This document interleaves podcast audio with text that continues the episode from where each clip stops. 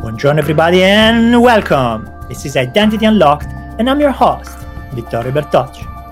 Identity Unlocked is the podcast that discusses identity specs and trends from a developer perspective. Identity Unlocked is powered by Auth0. In this episode, we focus on the security BCP for the top, and our esteemed guest today is Daniel Fett, security specialist at yes.com and author of various keys IETF specs. Welcome, Daniel. Hi, Vittorio. Thanks for joining me today. Can we start with uh, how you ended up working in uh, identity? Sure. So I think that's actually quite a good question. So back in 2015, I was doing my PhD at the University of Stuttgart, actually in Trier at that time, and then later I joined Stuttgart. And at that time, we were developing a technique for the formal analysis of web security. That is, use mathematical, logical approaches to security in order to, to analyze the security of protocols like TLS protocol, or in this case, web protocols. And one area that we found interesting is various kinds of authentication protocols. Do you remember Mozilla Browser ID? I do, I do. That was actually the first, the first research object for us. Um, we analyzed that and found various security bugs in there, but it was a really interesting system. And then, so we published two papers on that topic, and then another paper, but people kept asking, have you looked at OAuth yet? every conference when we presented something cool on browser ID, they said, Have you looked at OAuth? And, and we were like, No, not yet. In all honesty, we thought that OAuth would be boring. So in browser ID, you had post message communication, you had various iframes in Windows, and so on. So it was really complicated and super interesting to analyze. And we thought, well, with, with OAuth, it's essentially to redirect. And I mean, what could go wrong there, you know? And there are so many researchers and so many papers on OAuth already. And we were really like, we will not find anything interesting there. And you know, if you want to publish a paper, you need to find something. And the best is, of course, if you find in tech. Yeah, so and then, then we said, okay, let's do OAuth so that people stop asking us about OAuth. Then we analyzed OAuth using our formal analysis technique and actually found several bugs there. Most of them were not that critical, but the mix-up attack was really interesting. Yeah, so we found the mix-up attack, and this is how we got in contact with the OAuth working group at the IETF, We asked them whether they think this this is a real problem, and they said yes. And they scrambled for an emergency meeting in Darmstadt, Germany, and there I got to learn all the people from the group. And yeah, so so this this is how how all of this started for me. That's nice. And so you ended up being hooked because now your name is on a number of specs. So clearly you liked what you found and you are now a very active member of that community. That's right. Yeah. Also, it's a great community. So. Oh, yeah. It's a nice cast of characters. And uh, speaking of which, one uh, question I ask to all of our guests, given that we have uh, all been uh, in this space for a while, is uh, how you and I actually met. Like, do you remember how we met? I'm actually not so sure when we met because you read the names on the mailing list, so, so the names are there already. I'm not sure when we met in person for the first time, but I think was it in Stuttgart? I believe that in person we actually met for the first time in Stuttgart. Yeah, right. I think so as well. Yeah, so that's the security workshop. That's a really nice event. All right, fantastic. So we definitely have uh, the absolute best person to talk about the topic of the day which is uh, the security BCP. So before we get into the meat of it, I'd like to ask you, what is a BCP document and how is that different from the core specification?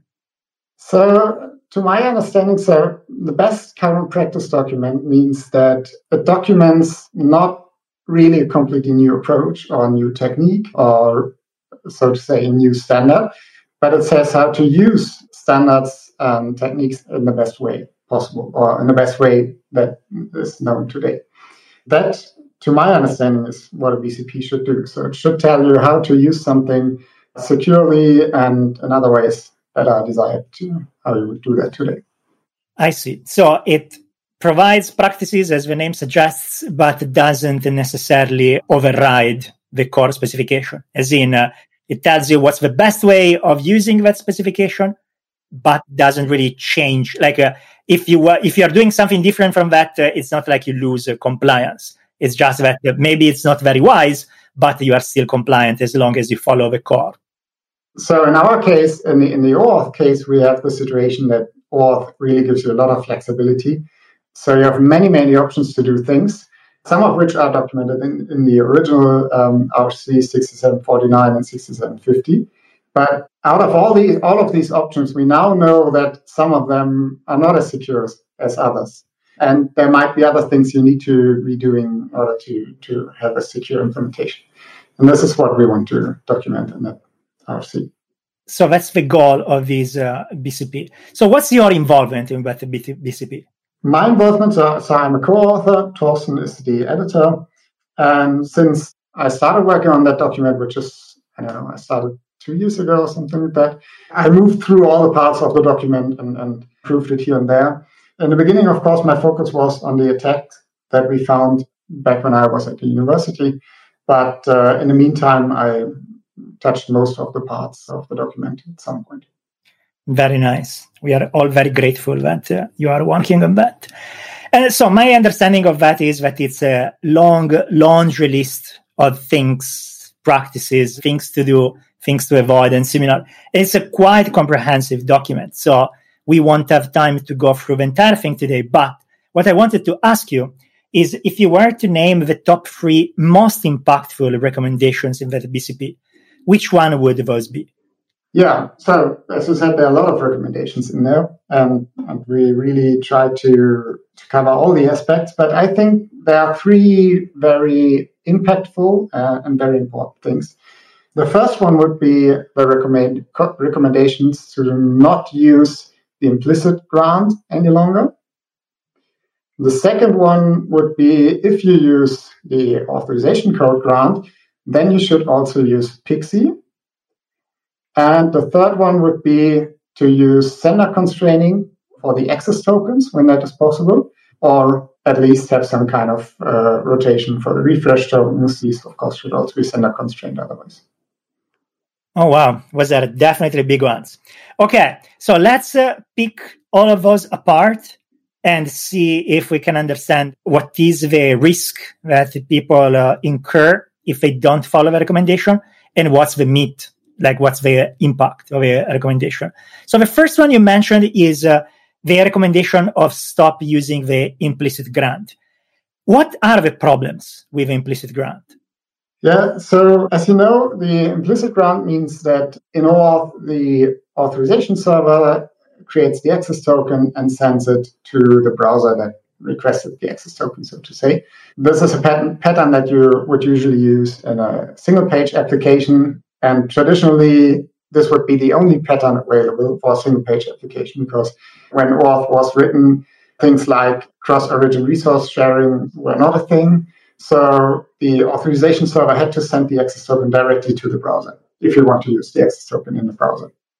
And with directly, you mean uh, from the authorization endpoint and by placing it uh, in the URL somehow?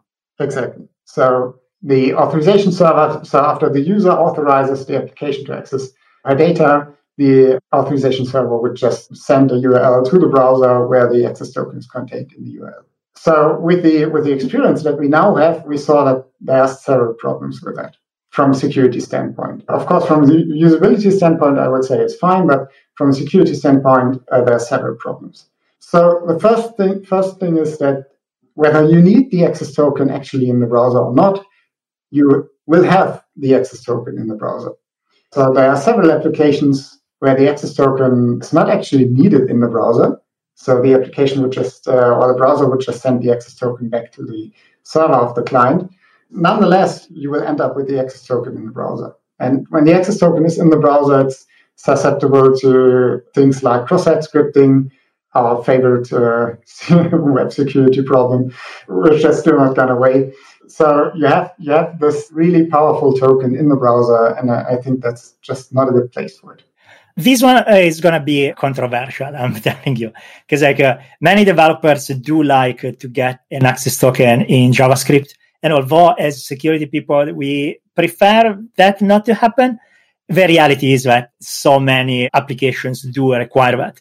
And so we tell them that the implicit is an uh, insecure way of delivering that access token in there. Instead, there are better ways of doing that. Because like, uh, I agree with you, of course, that having the access token in the browser is less than ideal from a security perspective, but we need to face the fact that people need it. And so the best we can do is to give them a way to deliver the token in a more secure way, right? Yeah. And that brings us to, to another problem with the uh, implicit flow. And that is that the access token is delivered in the URL to the browser. And that is the cause for many troubles. For example, uh, so URLs are just not a good way to, to have any, anything secreted. For example, URLs end up in your web browser history. On mobile devices, they can be locked as well. They might end up in web proxies on either side of the connection, of course. And of course, the big topic with OAuth, if you have a redirection that doesn't go to the intended receiver but somewhere else, and we still see these kinds of problems quite often, then the access token ends up at some other place. So at attacker.com instead of your right referral header. Yeah, and you have the referral header. So there are just so many ways that things uh, from URLs can leak. And this is really why you should use the authorization code flow instead. Because with the authorization code flow, you just have this authorization code in the URL. Still a secret, it's still in the URL, but it's short lived. And you can, can do just many other things to protect this also authorization code against misuse. It makes a lot of sense. And uh, I liked what you said earlier that uh, when the implicit flow was first uh, conceived, the, the use of CORS wasn't particularly uh, widespread. And you do need CORS in order to do the authorization code flow from the browser, right? Yeah, absolutely. Because you need to do the backend call. So the application in the browser gets the authorization code and then has to call the token endpoint at a maybe completely different origin to uh, exchange the authorization code for the access token. That's great. Perfect. So that's really useful. And one thing that uh I think it's useful to clarify is uh, out there, there are tens of thousands of applications using the implicit flow today.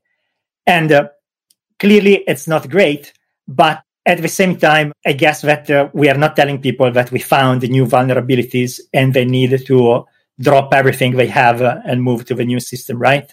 Like this is more of like a best practice, but uh, it's no reason to panic for people that are already using uh, the implicit flow and uh, taking steps to mitigate their biggest uh, it, its biggest issues. That's right.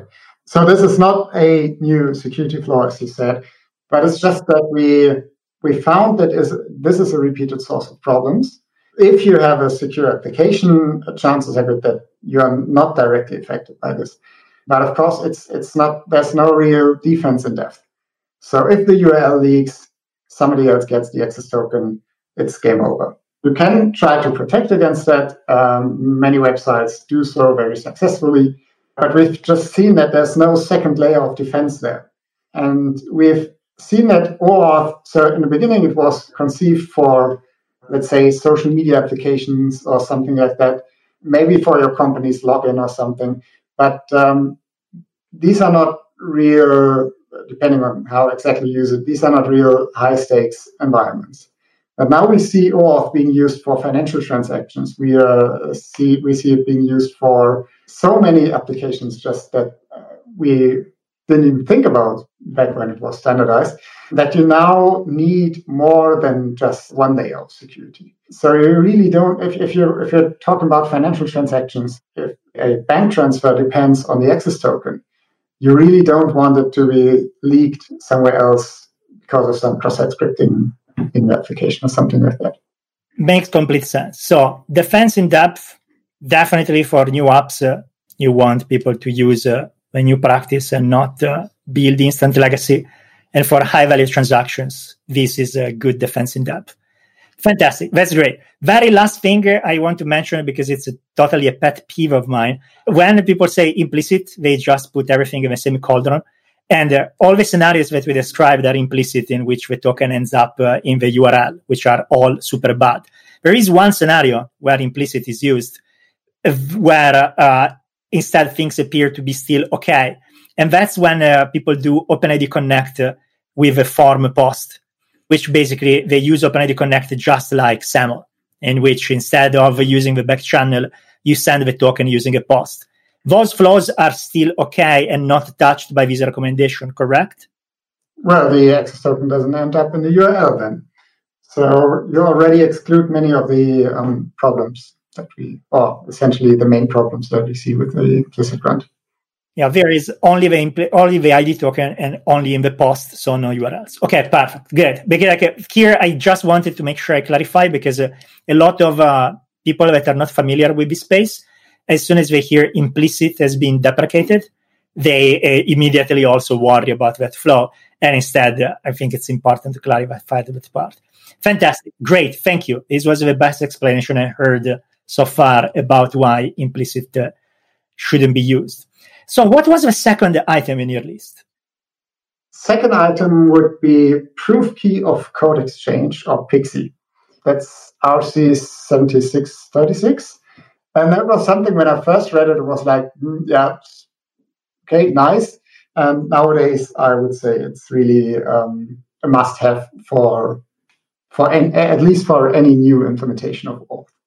So the recommendation here in the in the BCP is uh, wherever you use an authorization code grant, you should use PKCE, which uh, my understanding is uh, different from uh, what was uh, the original scope of PKCE, which was uh, specifically for single page apps or similar.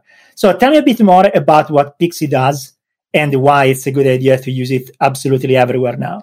Yeah. So originally, PKCE was intended just for public clients.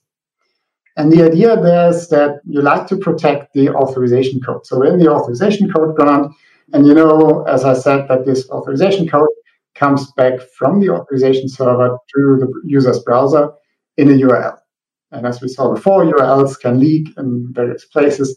So we'd like to protect that code. We'd like to ensure that not anybody can use that code and just go to the token endpoint and exchange it for the access token because otherwise we wouldn't gain any security here. Huh. And now I'm remembering. I remember the first time I heard about that was uh, when there was this big push for uh, native clients to start using the system browser instead of the embedded browser.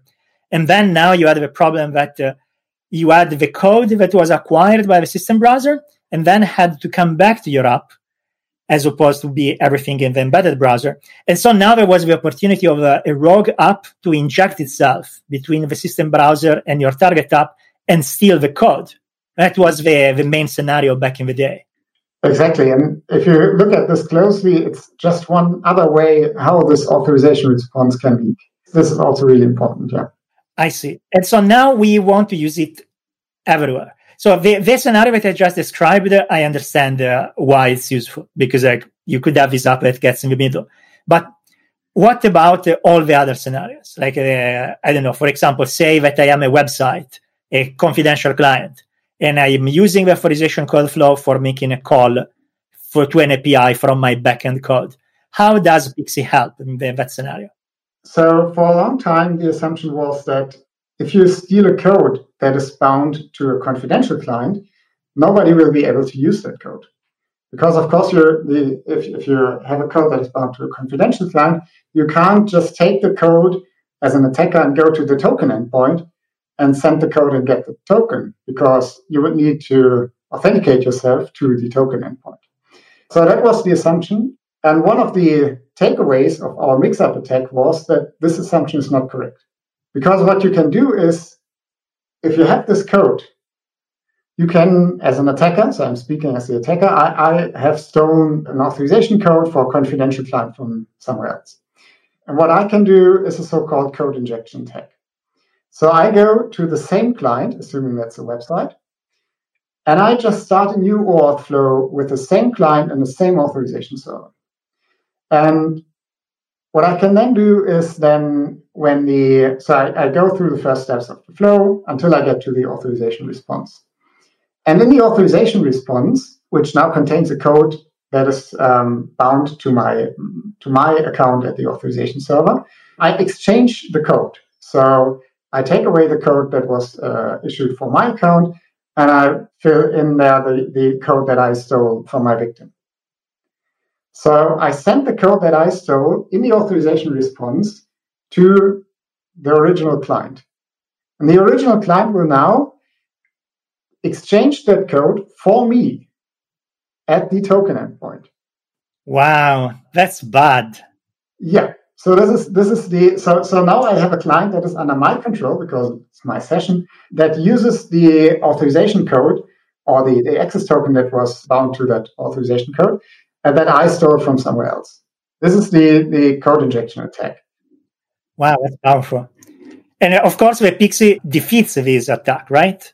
Exactly, and that's the point. So with PKCE, the client for each run will invent a new code challenge or code verifier and will only accept a code that is bound to the same code challenge. And that means that if I now try to inject another code, it will not be bound to the correct code challenge. Nice. That's great. That's a great, um, excellent reason for using uh, PKCE and server side flows as well. That's great. So now I'm going to touch on something that has been very controversial on the IETF mailing list. And you already know what I'm referring to, which is uh, if my system is not pure auth, but I'm uh, implementing OpenID Connect, and uh, I'm doing an authorization code flow or a hybrid flow, anything that uh, deals with codes and similar, and I'm using nonce. Should I change my system to also support PKCE or uh, is nonce enough um, what do you think? So, in fact, nonce works in a similar way as PKCE. So you can actually use nonce to some extent in place of PKCE. There are some some caveats to this. So you need to be, be careful that you have a confidential client actually. For public clients, this doesn't work. It's not secure. But if you have a confidential client, you actually get a similar level of security. Nonetheless, I would recommend to use PKCE in new deployments at least all the time, because then it's easier to yeah to, to enforce it as an authorization server. You can just check that um, PKCE is used all the time. And there's also an attack that I discovered where you might be able to trick an authorization server into accepting a code that was bound with PKCE in a flow where it's not expecting PKCE. So you can just exfiltrate a code from one flow and use it in another flow. And that only happens if the, the same authorization server accepts flows or supports flows with and without PKCE. So uh, at the authorization server, you really need to, need to make sure to enforce it all the time. I see. So the idea is uh, PKCE in general gives you better coverage. And uh, if everyone would uh, enforce PKCE all the time, then uh, these kinds of attacks would go away. And so for the people that today are already supporting uh, nonce, they seem to be more or less covered for that part. But for all the new work, uh, like the the BCP is just going to recommend blanket support for PKCE absolutely everywhere. We're going to support that, yeah. And we say that if you want to actually use nonce, then you really need to be or make sure that nonce is actually used by the client and also checked by the client. This is an important point because nonce has to be checked on the client. And we have seen that clients are often not as good implemented as authorization servers are. So, as an authorization server, you really should make sure, or as an ecosystem, you need to make sure that nonce is actually checked at the client. That's an excellent point. Like at this point, if you do the nonce, you are also trusting that the client has been implemented in the right way. And uh, as a provider, it's hard to ensure that you kind of need to trust them. So that's an excellent point. Uh, there was one last thing. But, uh, ah, yes. If we use uh, PKCE, now we can uh, basically stop using uh, the state as uh, the mechanism for protecting ourselves from cross-site scripting. So now basically I no longer need to put anything unique in the state and I can use the state just for remembering stuff between calls, right? Yeah, that's something that we also have in the security BCP now, because we noticed that if you use PKCE, it, it really has all the functionality that you get with state, with one exception, that is error messages. So if you get back an error message from the authorization server, PKCE just doesn't cover it, so there's no CSRF support for error messages. I don't think that this is a big problem, so at least I couldn't come up with any kind of attack except for maybe disrupting the user flow there. But this is something you should know. So, except for the error responses, you get the same coverage for CSRF with PKCE. And it's easier to use, I think, because you need to use it anyway. So you don't need to come up with a separate state. And yeah, state cannot be used for essentially anything you like. Of course, you need to keep in mind that state is not integrity protected. So you don't really know whether it's the state you. So when you send the state to the server and you get back another value, you don't know whether it's actually the same state that you sent before or not. I see. So basically, if you want it integrity protected, you've got to do it on your own. As in, what you place in there, you've got to sign it in your own way, and it's outside of a protocol. Fantastic. This is great, and in fact, uh, it's so great that we are running out of time. So let's uh, go to the last point, which you men- mentioned was uh, sender constraint. So, what's the recommendation that the BCP does around sender constraint? So, on a high level, sender constrain your tokens.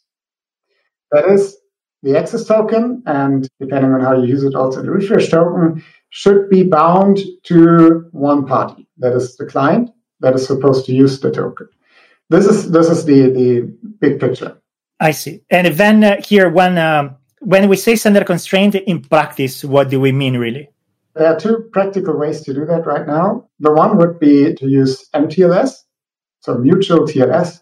That means that the client comes up with a certificate that doesn't need to be from some certificate authority. It can just be a self-signed certificate.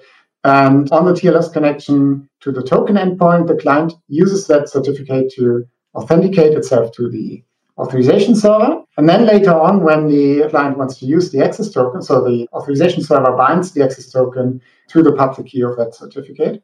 And later on, when the client wants to use the access token, it has to present the same certificate and, of course, prove that it owns the private key on, a, on the next TLS connection, so to say. Great. So if someone steals the access token, but they don't have that certificate, they just cannot use it. So we defeat the usual uh, bearer token vulnerability. Exactly. And uh, this also means that so if you, if you use MTLS, you really take this proof that you are the rightful owner of the access token or user of the access token, you take it uh, out of the application layer to some extent which depending on the application might make make it harder or easier to use.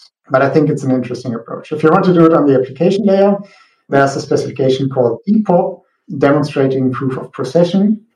Yeah, we had one entire episode with uh, Brian Campbell all about DPoP.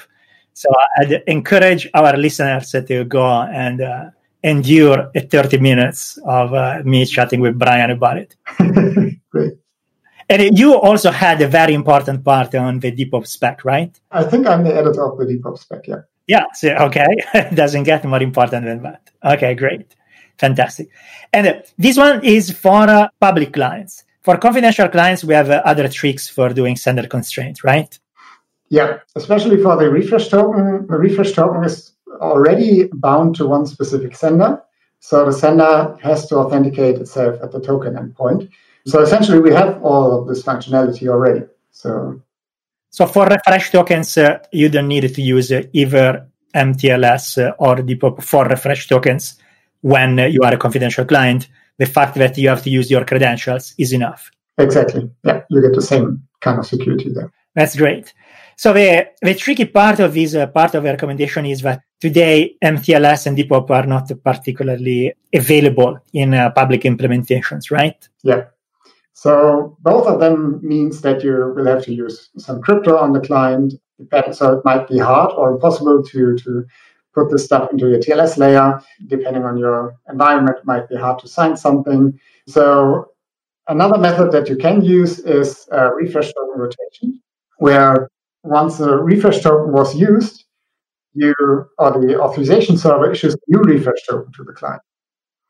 And the nice thing is that if somebody is able to exfiltrate a refresh token and that somebody uses the, the refresh token, this means that the same refresh token will be used twice at the authorization server. In any case, so whether the attacker uses the refresh token first after the uh, for, before the legitimate user or afterwards. Doesn't matter. The uh, authorization server sees the same token twice and can then essentially remove all the tokens that have been issued in the whole process. So the access token, all the refresh tokens, and so on. So it can cancel essentially the whole flow, and this makes this somewhat secure. That's really powerful. And that's also the thing that makes it okay to use a refresh token in the browser. Because uh, I remember when I had less white in my beard, that using a refresh token inside a browser was one of the things that we had to stop people from doing because uh, it was, oh, no, no, no, absolutely blasphemy, too dangerous. But now that instead we can do rotation, we are kind of okay with people doing that, right? I mean, rotation is not really a new thing. We can now do it if you have the authorization code flow and CORS in the browser and so on. And, and it can be tricky. You have the problem that if a request doesn't arrive at the authorization server, or you think that a request didn't arrive at the authorization server, and then you send the same request again with the same refresh token, you're essentially acting the same way as the attacker would do. I'm not sure whether this or how big this problem is in practice. So you might want to look into DPoP.